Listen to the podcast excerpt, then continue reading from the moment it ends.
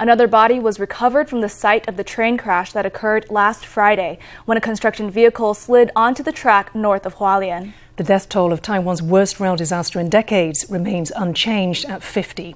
On Monday, salvage teams were able to extract one more carriage from the tunnel, leaving three more inside.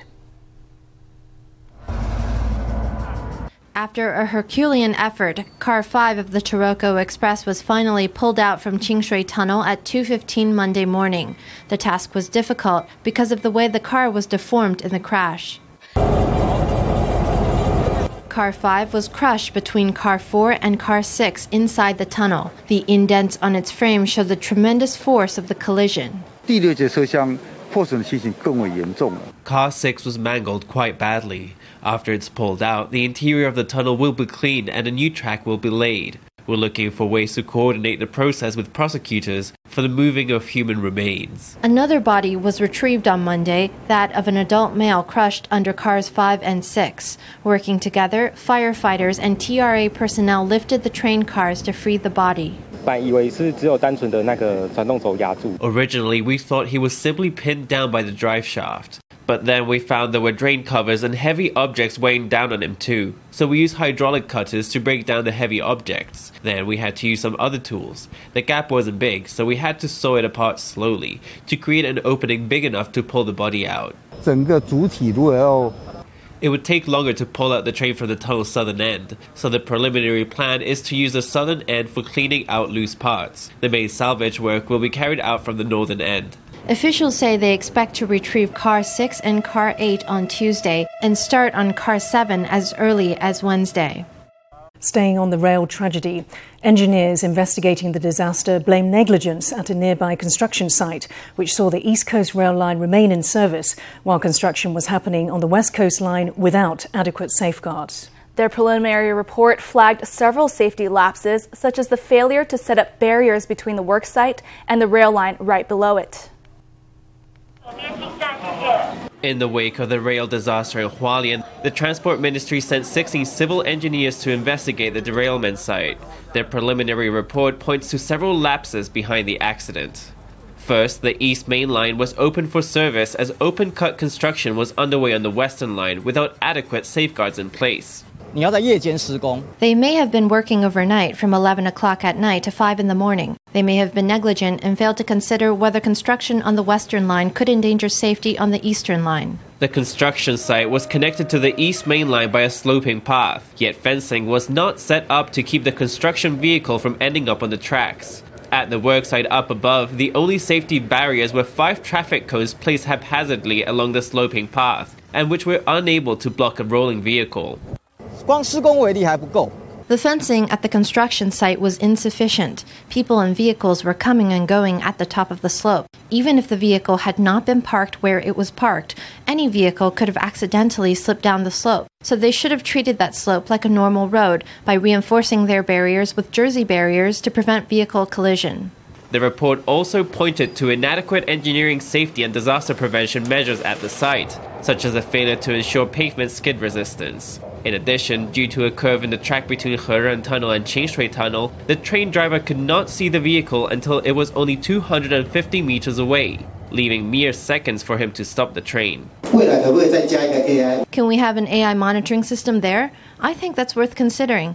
The A I detection systems we're installing will go up this year and the next at twenty-five locations. Although the Transport Ministry plans to install A I detection systems along the rail network, the system was not in place at the site of the derailment.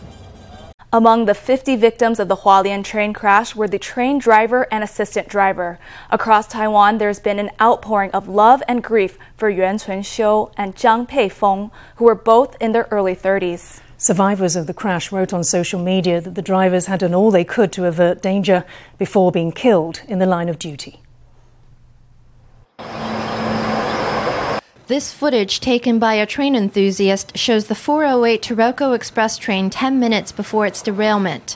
At the front, Yuan can be seen driving the train that never made it to its destination. We all know he had a strong sense of responsibilities, so we told his spirit to help find the souls of the other deceased passengers. At the funeral parlor, Yuan's sister and wife said goodbye to their loved one, telling him his mission was done. On social media, there's been an outpouring of love for the driver and the driver's assistant.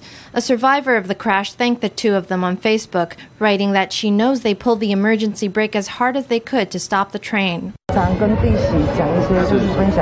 He would often share tidbits about being a train driver with my sister-in-law. He showed us some pictures he'd taken, like when he came across some small animals and things like that. The National Train Drivers' Labor Union posted a eulogy for the drivers. It read, "Your heroism has filled us all with pride and grief. You have fulfilled your duty with the utmost professionalism." The message ends, "Stand down, for your mission is done." It's a eulogy heavy with emotion, but it's little consolation for the parents forced to say farewell to their son. Friday's deadly train accident has put Taiwan's rail safety under the spotlight. However, among the issues raised has been whether there are inherently safer places to be on a train during a crash. First off, one expert says it's best to be in a seat. If you must stand, steer clear of car doors, aisles, and the gangway section between cars, which tend to receive the brunt of an impact. Let's hear from him. It's more dangerous to be next to a car door or windshield or to be standing. On the two sides of a railway windshield, there can be foreign objects, train doors or handrails that people find so convenient, or other train fixtures. These things can cause fatal injuries in the event of an accident. The rail operator says riders should not stand at train gangway areas because they're likely to fall if there's a crash, and they'll have the least amount of time to react to an emergency. The Transport Ministry says it's considering restrictions on standing ticket sales to ensure passenger safety. two hundred thousand vaccine doses were counted up upon their arrival on Sunday, each a ray of hope for ending the pandemic. Packaging and seal inspections are now underway at the F D A. A C E C C advisor suggested Monday that the vaccines be made more widely available. If the inoculation program is not able to use up all the vaccines before they expire, one possibility could be to make business people a priority group. Experts fear that much of the first batch of AstraZeneca vaccines will go unused. Over the last three weeks, only seventeen thousand doses, or ten percent of the shipment, have been administered. The first batch of one hundred seventeen thousand doses were delivered on March third, and inoculation started on March twenty-second. This first shipment expires on June fifteenth. The second batch contains one hundred ninety-nine thousand two hundred doses and arrived in Taiwan on April fourth. Administration could start as early as April twelfth. This second batch has an expiration date of May thirty-first. Hospital Administrator Huang Gaobing says that to keep the vaccines from going to waste, they should be made available to anyone willing to get a shot. Meanwhile, former health official Su Yiren said Taiwan should not wait until the last minute to open up vaccine eligibility. He said officials should adjust course on the vaccine plan quickly. Maybe we have to mentally prepare for having some vaccines left over, because we bought too many. Not one hundred percent of the Taiwanese public is willing to get the vaccine, and we've contacted all these different vaccine makers. We've reached out to all of them, so the number of vaccines we end up with could exceed the number of people willing to get vaccinated. First, the fear was not having enough vaccines, and now it's having too many. Although vaccines can be used safely beyond their expiration date to a point, administering them all will still be a test for the C E C C. Taiwan's first smart factory has been unveiled by Delta Electronics. The facility, which makes computer hardware such as fans, now uses virtual reality and smart electronics. Company executives hope the new model will optimize factory systems, reduce the need for unskilled labor, and create more highly skilled work. Factories like this are hailed as a fourth industrial revolution, the automation of traditional industries using smart tech. Delta Electronics has created its first five G factory, unveiled now at its base in Taoyuan. It aims for low volume, high diversity, highly customizable to clients' needs. Mobile robotic arms are no longer a strange sight for tasks like moving goods and picking up objects. Factory staff wear smart glasses inside the factory, allowing them to see virtual markers that guide them around the buildings. Data about machinery pops up in mid-air. This mixed reality allows new workers to train themselves on the job without instruction manuals. To get this done, we decided to temporarily put aside the question of how much we had to invest or what the output would be. Working with Microsoft, Far East Eastone, and P T C, Delta combined artificial intelligence, the Internet of Things, and five G technology in the factory. It aims to improve the production line of inverters, as well as production capacity and quality control. The overall production value of the factory is boosted seventy-five percent, and the value of the average worker's labor will grow sixty-nine percent. We must reduce the number of technicians. Low-skilled work will be reduced, but high-skilled work will grow. Delta has factories in northern, central, and southern Taiwan. As the country faces a nationwide water shortage and limits on water use, how is the manufacturer faring? In the basement of this building, we have a water retention tank. It collects rainwater. So basically, in big droughts in years past, we never had a shortage of water. For Delta, this drought is not such a big deal, but it will be a big stressor for the semiconductor industry. Delta strives to conserve water and hopes the drought won't hold it back. Smart factories like this one could become every day as the fourth industrial revolution gathers pace. Water cuts will start Tuesday in parts of Taichung, Miaoli and Changhua, affecting one point zero six million households. The supply will be suspended two days a week on a rotating basis. In Taichung, areas east of National Freeway number one will lose their water Tuesdays and Wednesdays. Areas west of the freeway will lose water Thursdays and Fridays. The Taiwan Water Corporation has set up more than three hundred temporary stations in Taichung, where locals can fill up on drinking water. After producing the first ever image of a black hole in twenty nineteen, an international team of researchers called the Event Horizon Telescope Collaboration has released a new view of the black hole at the center of the M eighty-seven galaxy. Their discovery is a breakthrough in understanding why black holes, which are understood to exert one of the universe's greatest gravitational pulls, can also eject outflows of jets from its core. Stephanie Yang reports. So it shows two very important features.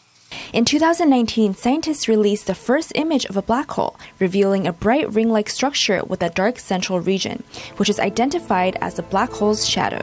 In a new breakthrough, the E H T collaboration has discovered that a great amount of the light around the M eighty-seven black hole is polarized. This is the first time astronomers were able to measure polarization this close to the black hole. Magnetic fields have been regarded always as very important element. It can produce very energetic phenomena. For example, we found uh, strong outflows or jets moving from the black hole, so which is surprising, right? Because black holes have very strong gravity, so it should swallow, but instead it, it ejects. Uh, so, and magnetic field has been uh, thought uh, to be responsible for this process for a long time, but unfortunately, we could not observe magnetic field or indication of magnetic field in the past because we, the black holes are very small, so we could not actually see this tiny region before. We're currently at the remote observation room. This is where researchers observe telescopes in real time around the world. For example, we're looking at telescopes based in Greenland. To observe the heart of the M eighty-seven galaxy, the E H T collaboration combined eight telescopes around the world to create a virtual Earth-sized telescope called the E H T. This teamwork enabled astrophysicists to directly observe the shadow of the black hole and the ring of light around it. The new polarized light image clearly shows that the ring is magnetized. Scientifically, the, the, because of the the structure of the magnetic field, they, they, they, we think they, this is a clue, like uh, how black hole uh, eject the material around the black hole. So, so, they, so far we, we are not sure about the black hole is spinning or not spinning, and how it's uh, connecting to the magnetic field. In future observation, we, we can have much nicer resolution and plan to see the uh, much sharper link together with the magnetic uh, polarization. Then we can understand the, the spin of the black hole more. The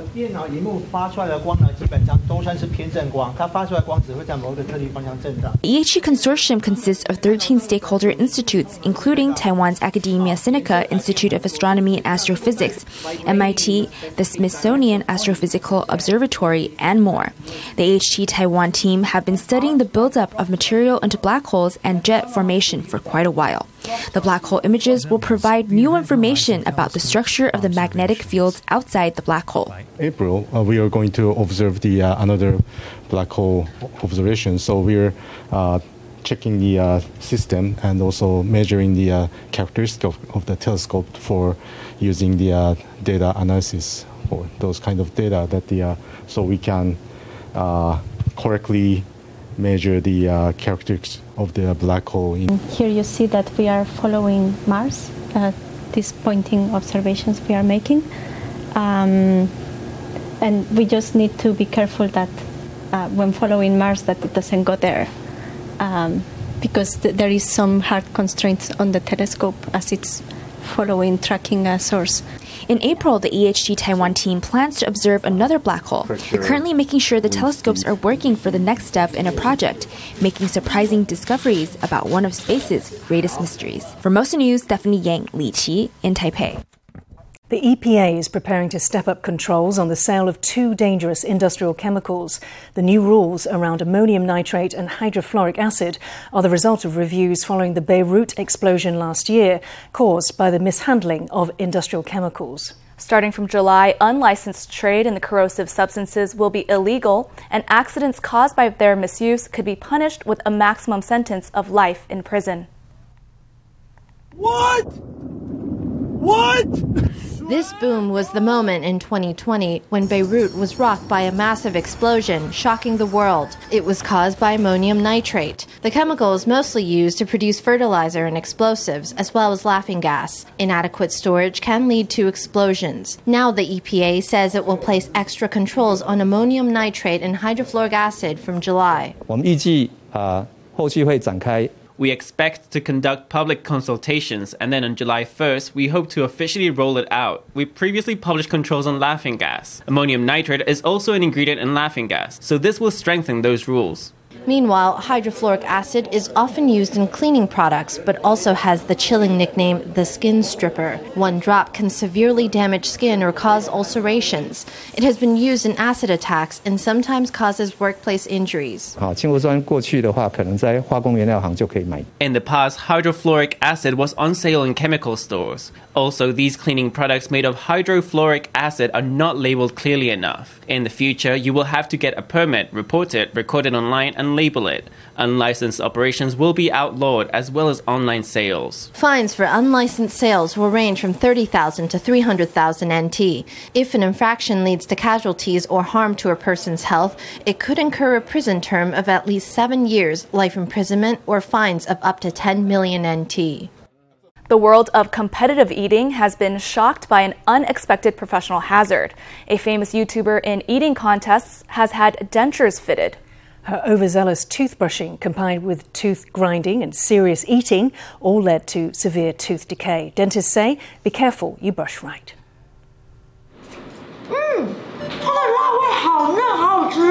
That is one big bowl of duck, but for champion eater and YouTuber Lulu, it's just an afternoon snack. Live streams of eating competitions are all the rage. Two years ago, twenty-three-year-old Lulu started eating in the big leagues. With a body weight of just forty kilograms, her appetite is quite surprising, and her videos attracted six hundred seventy thousand subscribers. But her work comes with an occupational hazard. Her teeth are falling out. Lulu has had nerves removed and dentures fitted. The reconstruction cost almost six hundred thousand N T. I grind my teeth, so much so that they're almost down to the surface of the nerves. I always, for a long time, brushed my teeth really hard. You can grind down the surface of your teeth. Over the years, teeth grinding and brushing wrong caused an expensive problem. For Lulu, it could be time to find a new career. But dentists are also shocked that eating contests can damage teeth. More typical hazards would be hurting your digestive system or developing high blood pressure. Eating a lot of sweet foods is also a major cause of tooth decay. Acid reflux is caused when the stomach acid comes back up, and the side of the tongue sits in that acid. In the long term, that can lead to a loss of calcium. Sweet foods are a staple for many young people, and reflux is a growing problem. Stomach acid wearing down enamel is also a source of decay. If you brush like this every day, eventually you'll realize that there's a cavity forming between your teeth and your gums. Dentists recommend brushing gently with the brush at a forty-five degree angle to sweep debris out of your teeth. They also say your six monthly checkups are a must. A stitch in time could save you a big toothache down the line.